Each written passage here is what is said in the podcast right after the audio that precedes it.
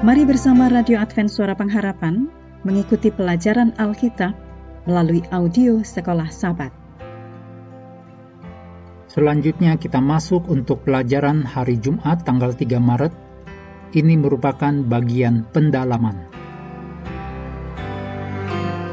Mari kita mulai dengan doa singkat yang didasarkan dari Efesus 5 ayat 5. Ingatlah ini baik-baik, tidak ada orang serakah, artinya penyembah berhala yang mendapat bagian di dalam kerajaan Kristus dan Allah. Amin.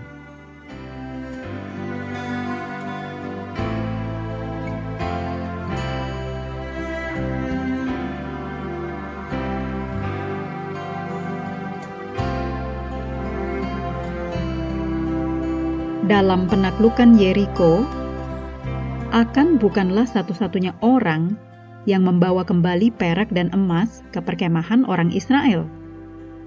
Yosua telah mengatakan kepada mereka untuk membawa kembali perak, emas, barang-barang tembaga, dan besi ke dalam perbendaharaan Tuhan. Demikian dicatat dalam Yosua 6 ayat 19 dan 24. Semua yang lain harus dibakar. Akan tetapi, akan satu-satunya yang menyembunyikan sesuatu untuk dirinya sendiri. Ellen G. White dalam Alpha dan Omega jilid 2 halaman 101 menuliskan, Dari antara jutaan orang Israel, hanya satu orang saja yang di tengah-tengah suasana hikmat dari kemenangan dan penghukuman itu, yang telah berani melanggar perintah Allah. Sifat tamak akan telah meluap saat melihat jubah-jubah siniar yang indah dan mahal itu. Sekalipun hal itu telah membawa dia berhadapan dengan maut, akan tetap menyebutnya sebagai jubah yang indah buatan siniar. Demikian dituliskan dalam Alkitab Indonesia Terjemahan Baru. Sebuah dosa telah menuntun kepada dosa yang lainnya, dan Akan telah mengambil emas dan perak yang telah diserahkan kepada perbendaraan Allah. Ia telah merampok dari Tuhan buah sulung dari negeri Kanaan. Paulus menuliskan daftar tentang tanda-tanda akhir zaman, dan dua hal pertama adalah sikap kita terhadap uang dan kepemilikan. Di dalam 2 Timotius 3 ayat 1 dan 2 dikatakan, Ketahuilah bahwa pada hari-hari terakhir akan datang masa yang sukar. Manusia akan mencintai dirinya sendiri dan menjadi hamba uang.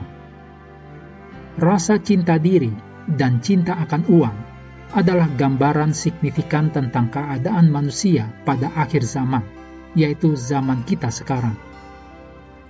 Berikut hal-hal untuk diskusi.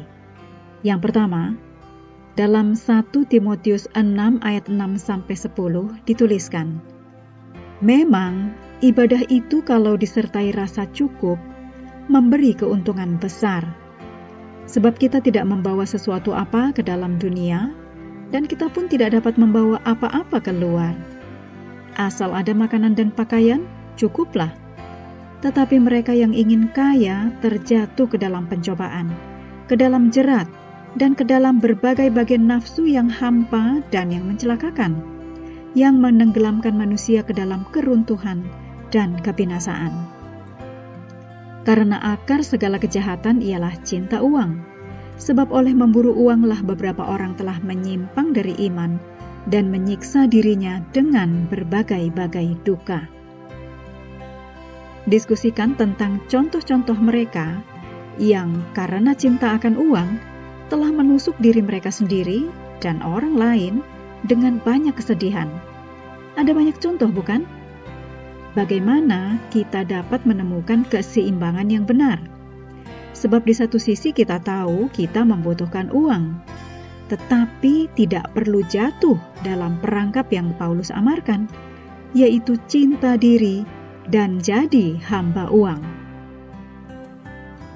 Yang kedua, diskusikan selain uang, apa saja hal-hal lain yang dapat membuat kita tamak.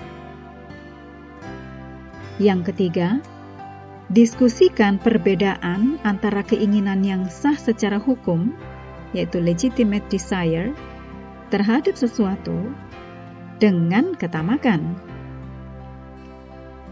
Dan kapan keinginan yang sah secara hukum ini dapat berubah menjadi ketamakan.